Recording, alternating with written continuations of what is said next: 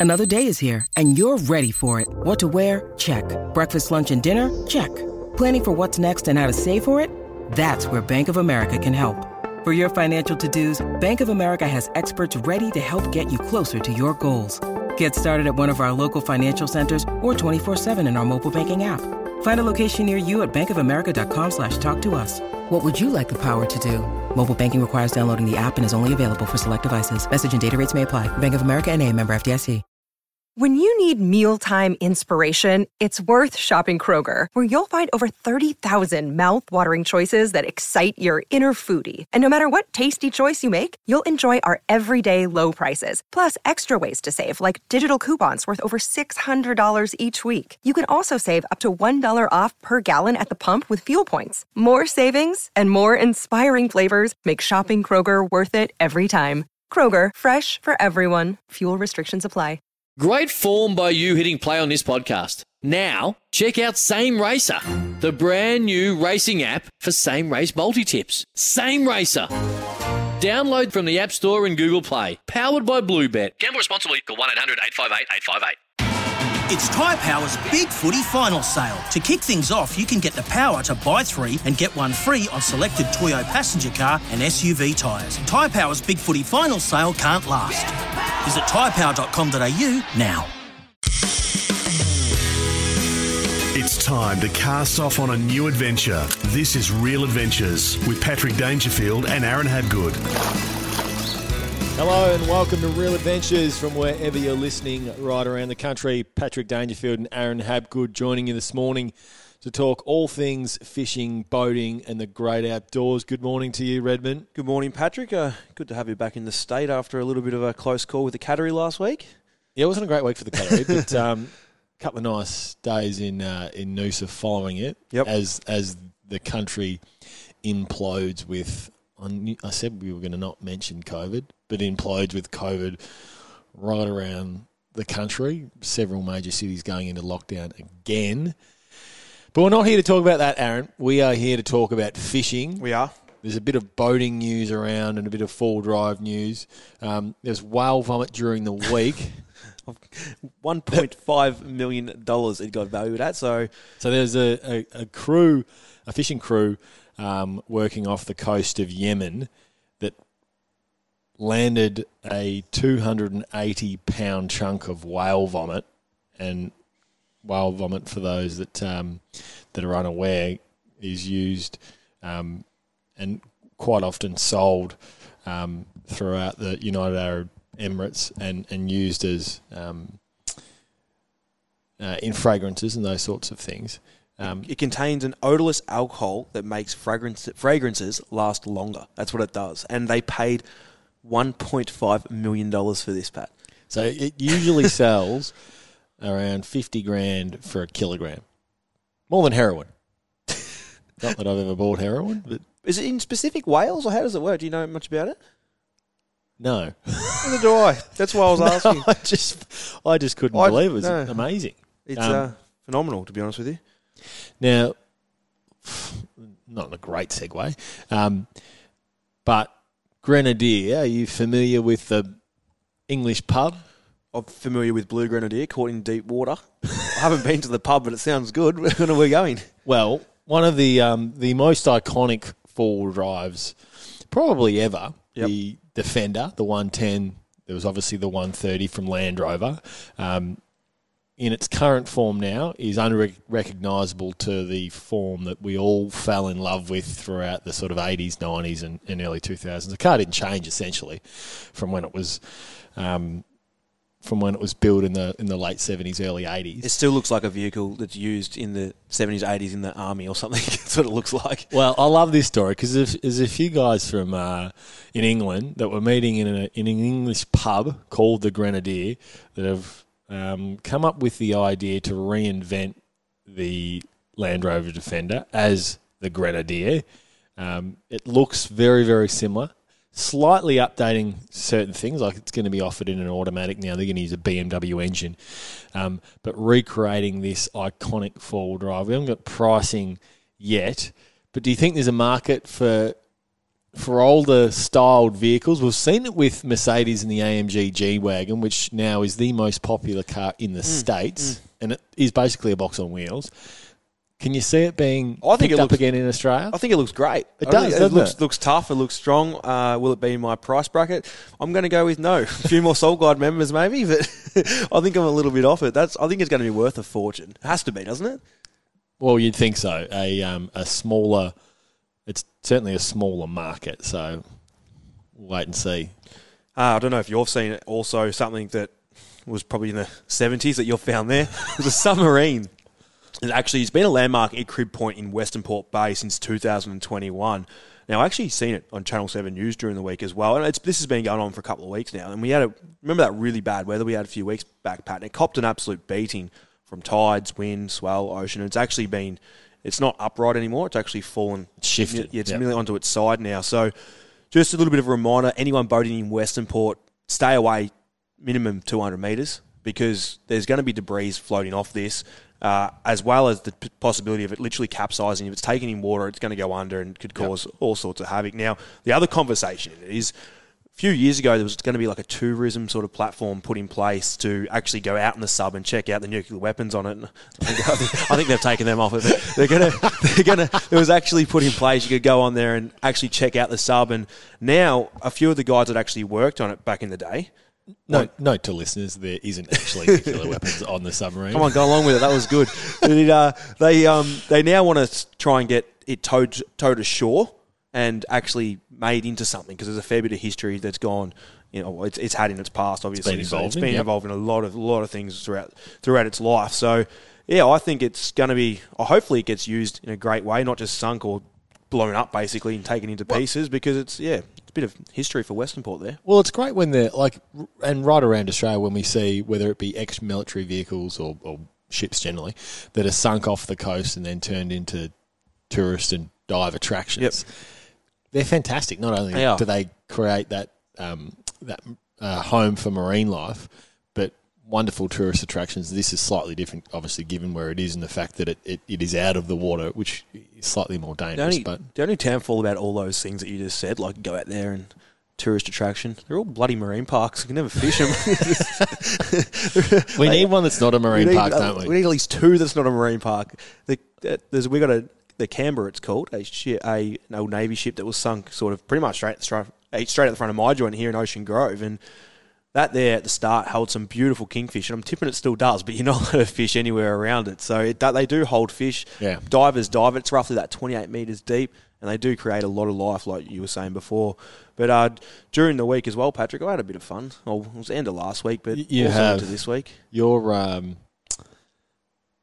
your schedule at the moment has been giant southern bluefin tuna, giant southern bluefin tuna, and more giant southern bluefin. Just tuna. throw in there and no sleep, and uh, in trouble by Kari all the time because I'm never home. your beautiful partner. Now, what's been the secret to the success that you've had? Because you've caught.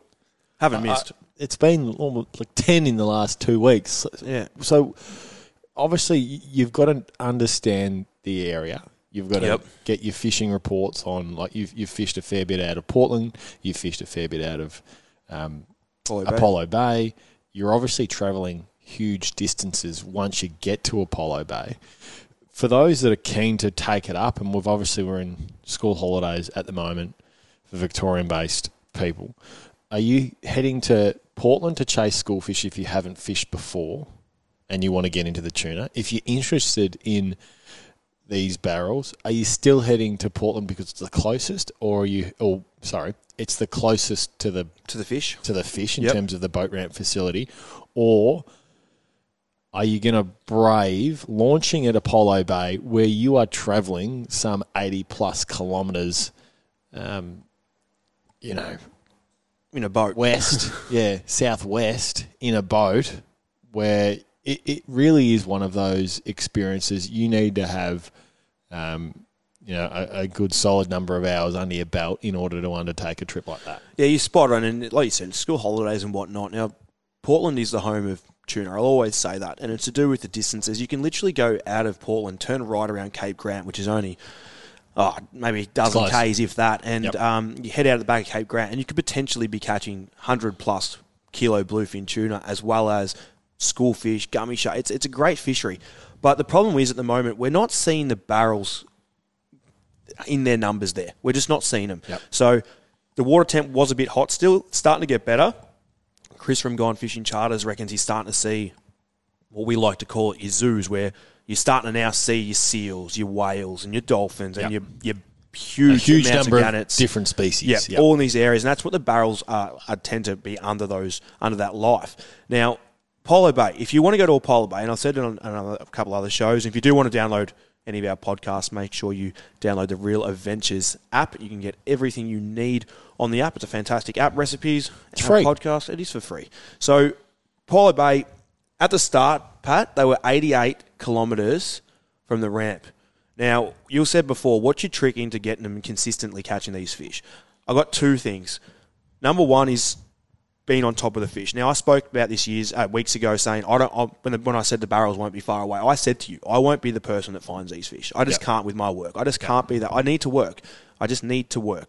So I waited for a few reports. Good on you. That's most people. I know, but that's not, but people will go, "Oh, you're lazy and whatnot. You're not going out and finding your own fish." Well, no, I, I, I just need to like it's my job. So what I did was, when the day one, the fish were 88 kilometres. They were on the far west side of the oil rig that's out there.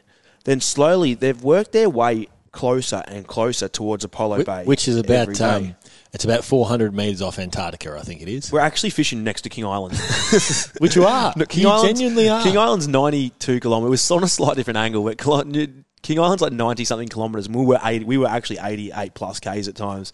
But anyway, we've moved, the fish have moved closer, so now they're nearly at Big Reef, and it was 55 kilometres, which in, in all, this is a massive interest to anyone that's wanting to chase these big fish, is the fact that they are moving west. Could they end up off Barwon Heads? Who knows? And I tracked them when I went out there because I was fishing them regularly.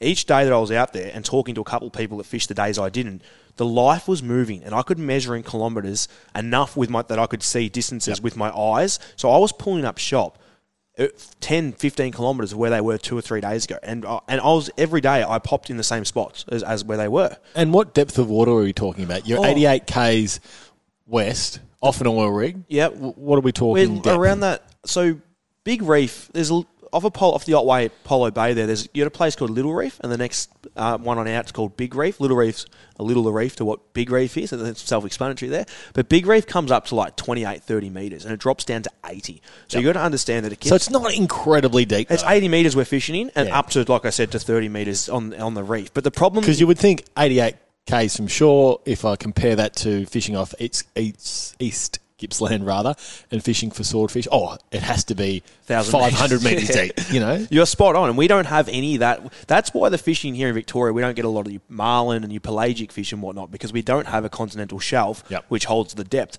From here to Tasmania is basically 70 to 80 metres deep. Yep. Like it's quite shallow. So you got to remember that when we've got reefs and tide, uh, reefs and currents that run around the Otway, Big Reef and Little Reef get very, very rough because you've got to think about the pressure of the oceans pushing up. The southern oceans meeting Bass Strait and whatnot, and that is a lot of water movement in, hitting up on these reefs. And, the, eh, and Yep. so it can off get, a pretty shallow base. yeah, hundred Yep. percent. And Yep. the shallower it is, the less it has to. Be, sorry, the shallower it is, the shorter the chop's going to be. Hence, why the middle of Port Phillip Bay in that twenty meters is so rough when you're crossing the bay in 15, 20 knot winds. Where if you're out in that in the ocean, doesn't get dispersed yeah, by the depth of the.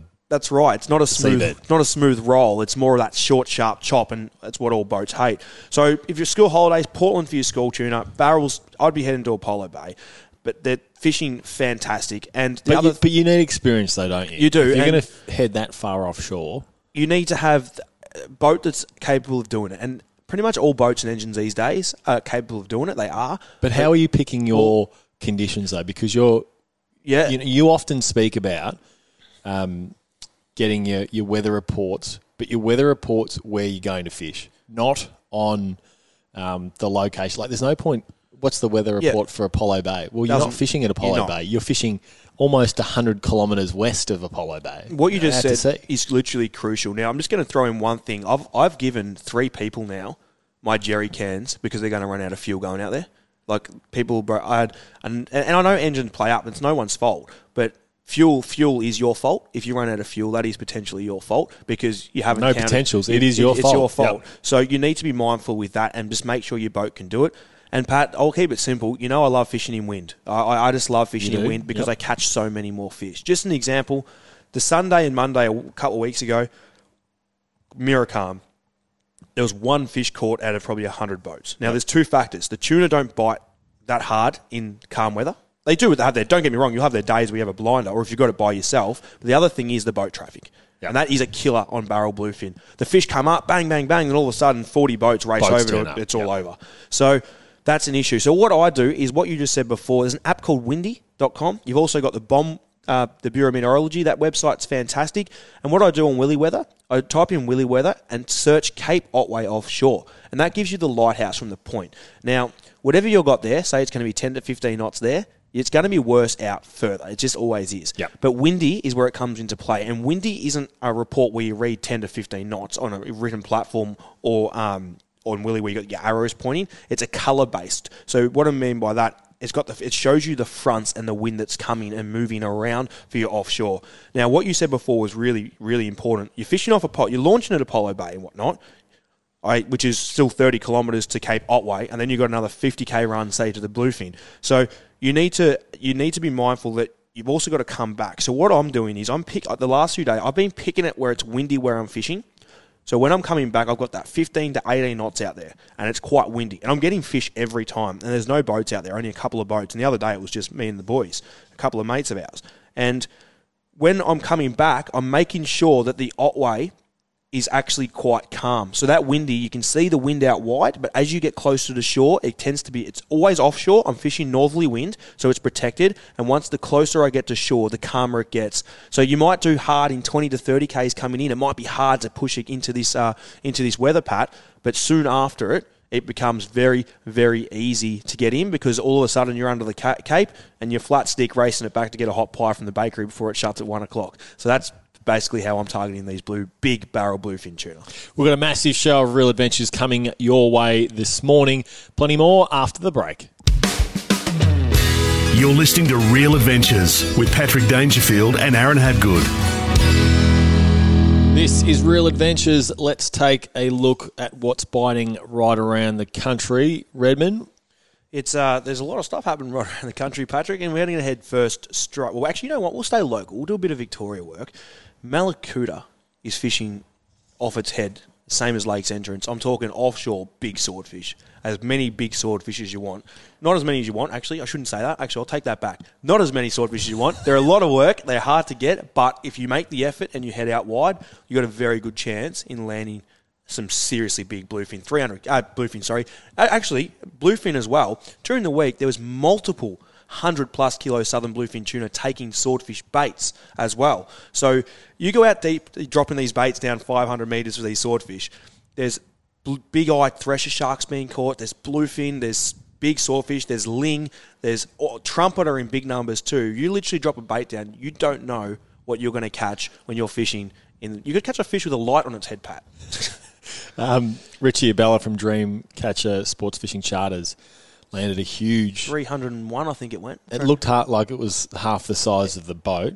Obviously, he puts in a huge amount of work. As, as anyone that ever fishes sort of swordfish consistently, you learn from all the mistakes that you make, and um, you spend more days on the water not catching fish than you do catching fish because it's it's just you know it takes time. 100%. Um, that being said, there's a great argument at the moment to to argue that Lakes Entrance is just about the pinnacle for offshore fishing in Australia at the moment. Yeah, Lakes and Mallacoota, like they're just they're both oh, just an untapped fishery. Really, you come in shore, Pat. The gummy fishing in close off Lakes entrance and whatnot, c- crazy. The snapper fishing can be good at times. The flathead fishing, the gurnet fishing, it's all really good fishing. Then you come inland to the lakes, actually to into the into the lakes. There's massive flathead being caught. The bream after that rain, we've cleared up a fair bit now. Uh, there's some monster bream, like well over 45 centimetres. Some of these fish, and they're in massive, massive numbers. numbers. Then also, if you're going to come back to Western Port and Port Phillip, the whiting fishing in, in Port Phillip is going nuts. The squid fishing in Western Port and offshore going stupid. Your gummies on the beach have been And you're still you you're still basing that around picking your tides and your times on when to fish Oh. for, for whiting and for every squid? every species of fish. It's crucial to get your tides right. You don't need to fish for 12 hours a day to catch your 10 squid. If you pick your times, because I guarantee you, if you go out and do 12 hours, there'll be one of those hours that fish the best. Heading into WA, Patrick. Yeah, Redmond, uh, we're seeing big mulloway being caught at the moment right along the beaches. The best way to target those fish? Live baits. If you can get live baits, herring or even mullet, poddy mullet. Uh, and squid, if you can get some calamari fishing, yeah, like pretty much Perth and up north of Perth is where you want to be along those beaches. Busselton Jetty. herring. There's heaps of those herring I just spoke about, and school holidays, Pat. Just get the kids down there. All like we spoke last week's show. You've just got to basically catch when you've got kids, and it doesn't matter if it's uh, 20 centimeters or 200 kilo. They're always having fun as long as they're catching, so they're fishing really well. Fishing off Steep Point, they're you are rock fishing, but there's some seriously big snapper being caught off, off the rocks there, and just just just be careful because rock fishing can end in tragedy at times, which is sad to say, but it does. So make sure you fish smart, have your life jacket on off the rocks, and fish the conditions that you're capable of fishing. Best And- baits for fishing yeah, those the, at the the moment? squid once again because it just stays on the hook so good. So if you can get squid, that's fishing really, really well. Uh, also, greenheads fishing pretty well, Pat. Yeah, there's been some really nice bluefin tuna that have been caught. Not massive fish, but once again, there's been plenty of them out there. So if Just you want to trolling. take the kids out, Trolling lures, it's Yeah. and listen to that rod screaming off out of the rod holder. The kids love it. South Australia, now we know the, the whiting there make mine look crap because they're just amazing fish. Some of the size, fifty-eight centimeters during the week a fish went. Like The size of it's people. just crazy. Size small, a small person. it literally is phenomenal to see. And fishing out of St Kilda and North Haven, the whiting fishery is just it just looks like it's getting better and better. Red mullet are in some serious good numbers too, and they're one of the only fish found right around the world, Patrick. Red mullet, and they are a sought after fish to eat. So they're softy flesh, but they're a beautiful fish to eat. And there's also some squid kicking about too if you do need to get yourself some fresh bait for your trip out on those whiting, also to eat as well, Pat.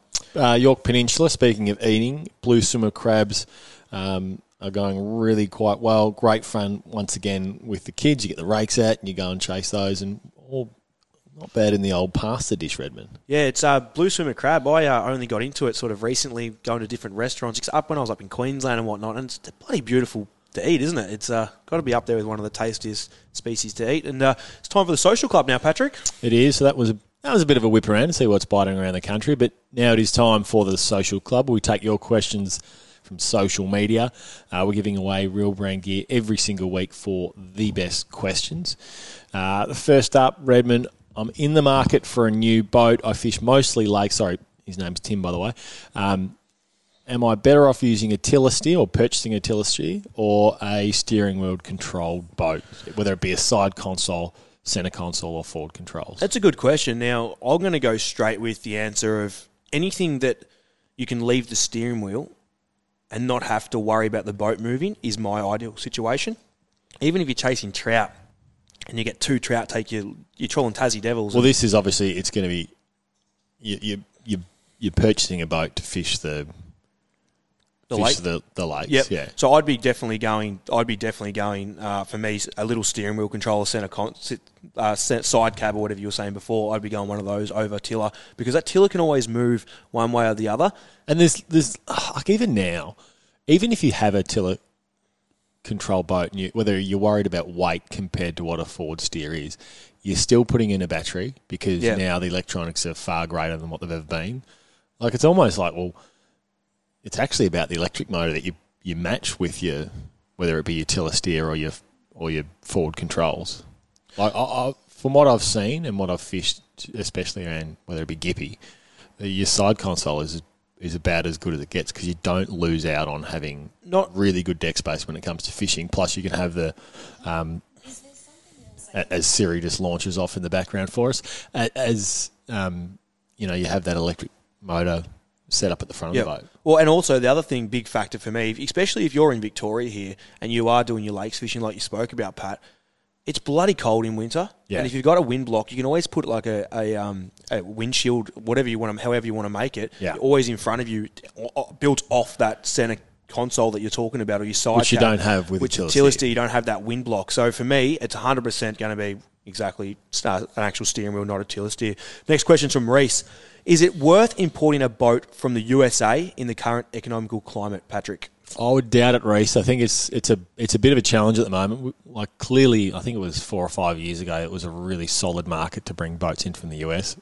At the moment, with the quality of boats that we see that we see getting built in Australia, um, there's a solid argument to say that by Australian built and Australian owned, the challenge at the moment for all of those in the market for a new boat is the wait times and the lead times from majority of the manufacturers. They're, they're really quite significant. Um, you know, we know North Bank through Melbourne Marine Centre, you're looking at six months plus, and this, the, you know, that's a similar story with even the, you know, Telwater and your um, your pressed aluminium boat manufacturers. So you'll be able to pick up um, display boats clearly, but you don't have as much of an option, I suppose. custom to, sort of, to yeah. customize, Yep.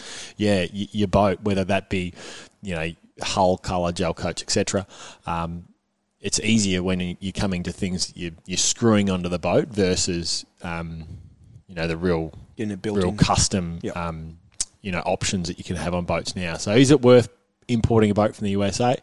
If you if you don't want to wait, but the challenge is it still takes a long time to import um, anything. And you got to buy overseas. You've got to well. buy the right boat as well, Pat. And I know in the US they do a fantastic job. Some of their boats handle our oceans amazingly. Yep. But there's also some, a lot of them. Some of the. Carolina flare, flares um, hulls are brilliant, but some Some just can't do what our boats are made here in Victoria or New South Wales or Tassie or because our, our Yep. oceans are just so bloody rough. They really are. We've got Southern Ocean, this and that. And I know America and that they do get rough weather, but they don't have that big swell roll in a lot of places. And these boats don't actually get built specifically with that deep V hull, as we like to call it. So when you are purchasing it, do your research because there are some beautiful American boats. America, they do know how to build a good boat. So make sure you're smart in which um, which one you do choose. Graham, hi Aaron. When heading out into a decent swell, how much should I play with the throttle? I've only owned my new boat. In brackets, it's a- it's a Stacer half cab, about five and a half meters long, for 12 months, and I'm still learning how to deal with swell. Uh, I fish out of Sydney in the Parramatta River systems, but occasionally head out into the ocean. So five and a half meters is sort of is that is that middle ground where you can you can head offshore Yep. at different stages. You want to obviously pick your weather. When learning how to control a boat, particularly those that are just getting into it, and I'm assuming if you've you know over only 12 months, you haven't taken out a huge amount. How are you teaching people to drive their boat when it comes to swell? Yeah, so just the easiest way to explain it from the start is if you're going in with a following sea, so with the, the sea following you, so it's hitting hitting your engine as you're driving forward as such, you want to get your nose up a bit. So you want to trim your nose up, and this is, goes all by feel. So you get your nose up, so you're not you're not nose diving, you're not broaching either way. You want to get it up a little bit and have the boat out. If you're going into the sea, especially in a five and a half meter boat, you want to get your nose down a bit. You want you don't want it going up and smacking into the ocean. And to answer the question about your throttle, you, you, unless it's mirror calm, you pretty much your hand should never come off the throttle because Yeah, you never just sit there and hold the steering No. wheel and then just you hold, hop, hold on and, for dear in the life. wax and bang, bang, bang. Yep. You need to actually up push. So I like to. So as you're falling down a wave, you like to accelerate. As you're about to hit it, let go as you come up, and then as you come back down, accelerate. So you're constantly using that throttle Because you're wanting to, keep push- the nose. You don't want to dive. No, you don't want to dive, and also you don't want to come down and smack really hard. And that comes down to if I see a wave lifting in front of me, and I know that I can lift my nose up to make me land midship more, which is going to be smoother, rather than just coming down and just going smash with the nose onto a wave onto the next wave. Yep. So it's about using your throttle, and you will learn, and it's purely by feel. It's the only way I can explain it. It's purely by using your hand and just feeling the waves up and down with your throttle. And it's going to take time, like you said, Pat, before 12 months, probably has a full time job. Doesn't get out as much as I guess someone like myself, so it's going to it's not it's not a two minute fix. It's going to take time, but simple things: trimming your engine up and down at the right times, like I said before, and also using your throttle and playing around with pushing yourself up and down waves is the best way to go about it. That wraps up. Excuse me. Jeez. Do I sound a bit like the Godfather? That wraps up the social club for the week. Good on you, Graham. You've won yourself a real brand giveaway, uh, fishing top and hat. Send us a direct message and we'll shoot it out to you as quick as we can. I'm just glad I'm 1.5 from you at the moment. if you've got questions for Aaron or I, make sure you shoot it into our Real Adventures social pages, or better yet, download our Real Adventures app. Plenty more Real Adventures after the break. Gearing up for Dometic. Enjoy the great outdoors with all the comforts of home with Dometic. Time for gearing up for Dometic. Enjoy the great outdoors with all the comforts of home. Our special guest this morning is Drew Jackson from Telwater. He's a commercial manager. Good morning, Drew. Thanks for joining us on Real Adventures. Good morning, Patrick. How are you? Going very well. Now, it's been a, a fascinating time for the boating industry over the past 18 months. COVID hits, and there's a huge amount of doom and gloom over the industry and then, apart from, I suppose, the first initial months of lockdown, it's been quite an astonishing rebound and an industry that just seems to be going from strength to strength. Yeah, it was uh, it was it was short lived actually. To be to be honest, in, in not only boating industry but also like recreation industry in general. Like we, I think COVID hit around March last year, and it uh, it sort of hung around for a few months, and then I guess we sort of all perhaps learnt to, to live with it. And I think it was sort of end of May, started June for us um, when uh, yeah our, our sales just started going off the charts, and obviously everyone you know restricted from travelling overseas and and you know between states somewhat.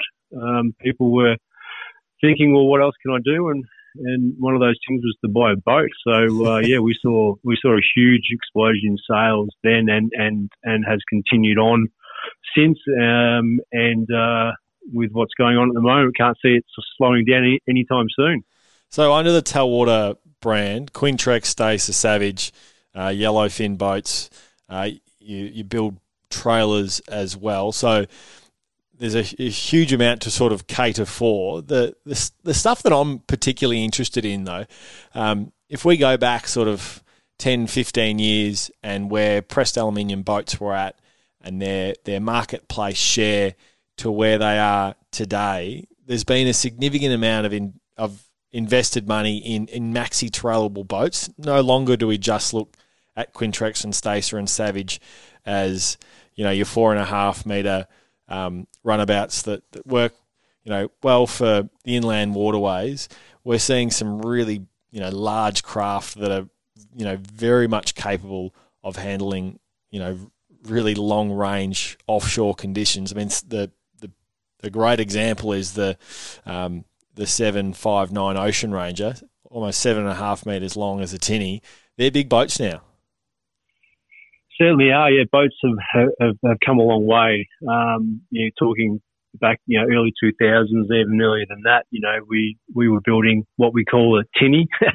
and, uh, I suppose over the time and, uh, you know, we've really invested in the development of that product, you know, not only pushed by, by Telwater, uh, uh, but, but also our dealers and, and also our customers, um, you know, have demanded more and and that's really, I guess, driven us to really, I guess, innovate in in the boat space to develop with you know to some of the boats you see today. And as you mentioned, it's not just tinnies anymore. That you know we build boats, you know, seven meter plus, um, and uh, you know, and, and all all shapes and sizes, and, and need to cater for for for all types of, of, of, boat application, whether that be you know blue water along the coast or, or inland in rivers and, and estuaries and lakes uh, uh of that type of, of, application as well. So yeah, it's um, uh, you know we've we've really put a lot into I guess the design of the hulls, but not only that, really looking at the customer experience being you know all the all the bells and whistles, the features that you know come with it, with you know seating and, and, and instruments and options and features that we can offer in in that product. Um, obviously, people are spending their money. We want to give them their money's worth.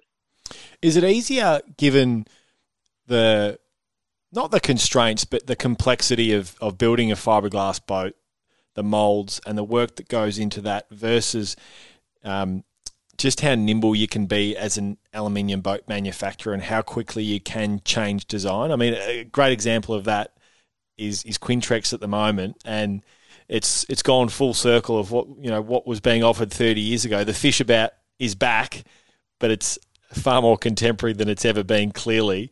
Um, but there, there, seems to be a, a, real ability to innovate and il- innovate the entire range really quite quickly.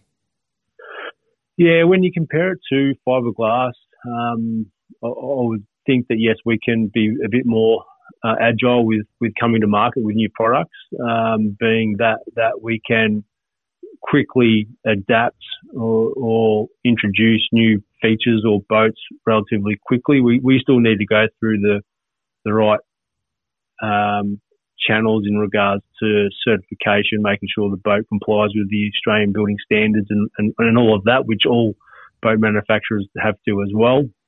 Um, but, but from an aluminium perspective, uh, yeah, we can we can be you know quite fast to market. I mean, we we listen to what our, our customers are, are saying with the aids with our, our dealer networks to gain their feedback, but also you know rely on, on our you know, research and development teams to, you know, come up with ideas that, uh, you know, uh, at the forefront of, of what, you know, people uh, are thinking about and what people are wanting to implement into their, into their boating lives. So yeah, it's, um, it's something that we have up our sleeve that we're able to, to do that. And, and as you mentioned with the, the new Quintrex range that, um, you know, we've been able to do that to, you know, really in, in mind, we have, you know, customer experience is, is the big thing that we have in mind when we're developing and designing our our models that uh, it suits the needs of the now and, and, and, and we're already thinking of you know of what's happening in the future as well.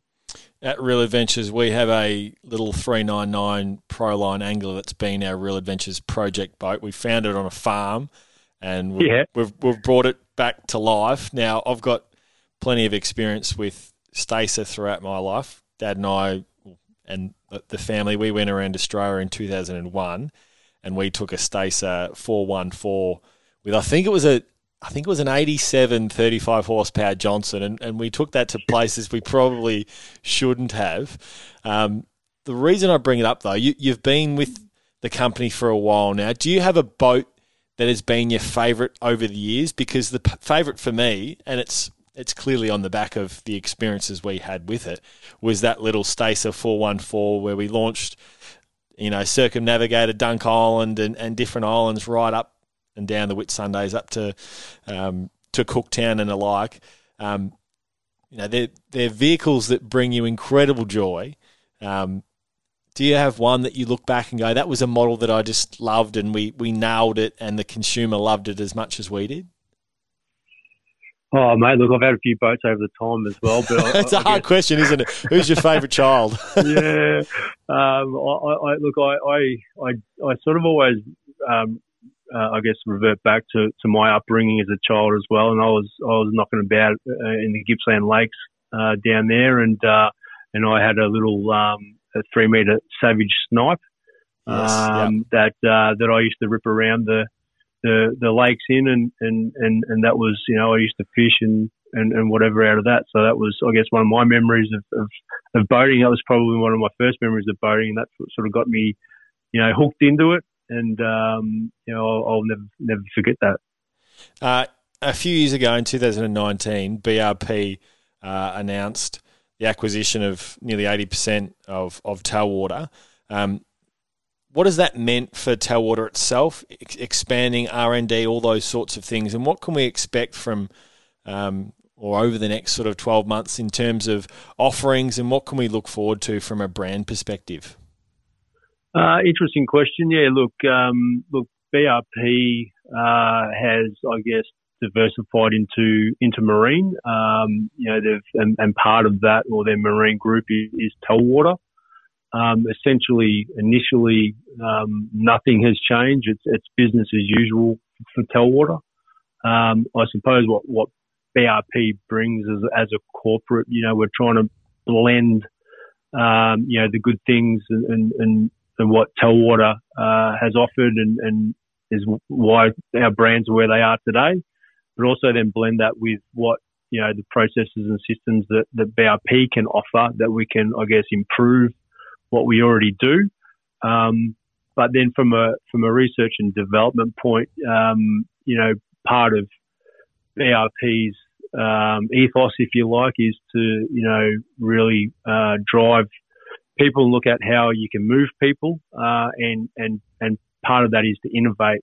Now they've uh, you know really heavily invested in our research and development team, so you know we're looking, as I said before, sort of for products that you know we can, I think, develop down the track.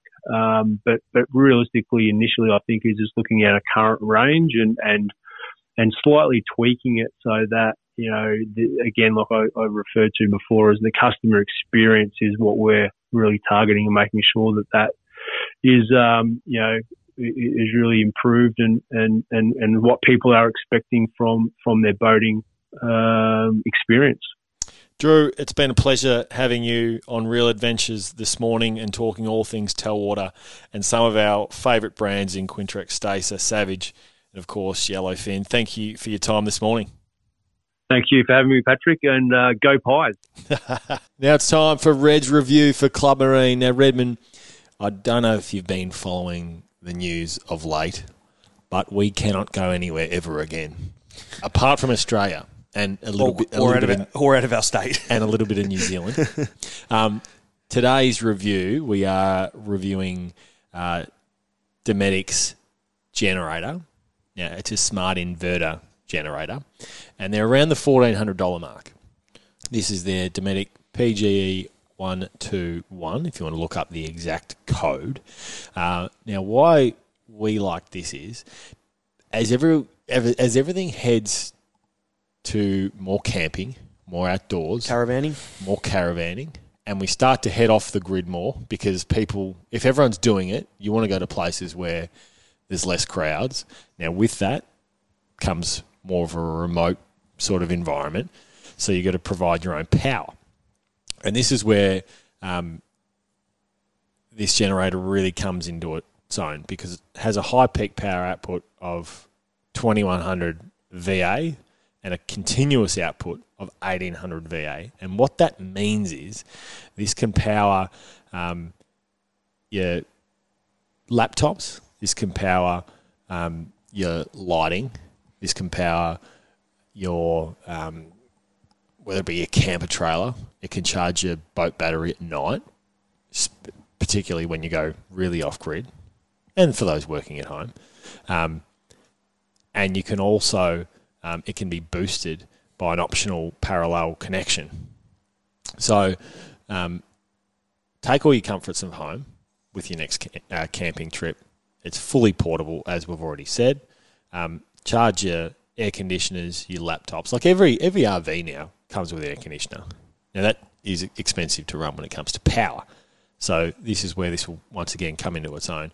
Your portable fridges, your freezers, you keep your bait frozen at night, all those sorts of things. Well, that's Power what I was tools. to say to you just then was literally the the Dometic CFXs. They're they're fantastic, but you need power. You just need power, and when you go remote, like for example, doing robe in the dunes and stuff, Pat, you need to have power to, to keep all your food cold, especially cold, especially if you don't for five days. Exactly. And the, the beauty of this is it's got an eco mode, which will vary the engine speed depending on how much output you actually need. So if you've got a, a stack of power that you need to produce, well, it's going to it's going to go gung ho. If there's not as much, it'll be more economical to run.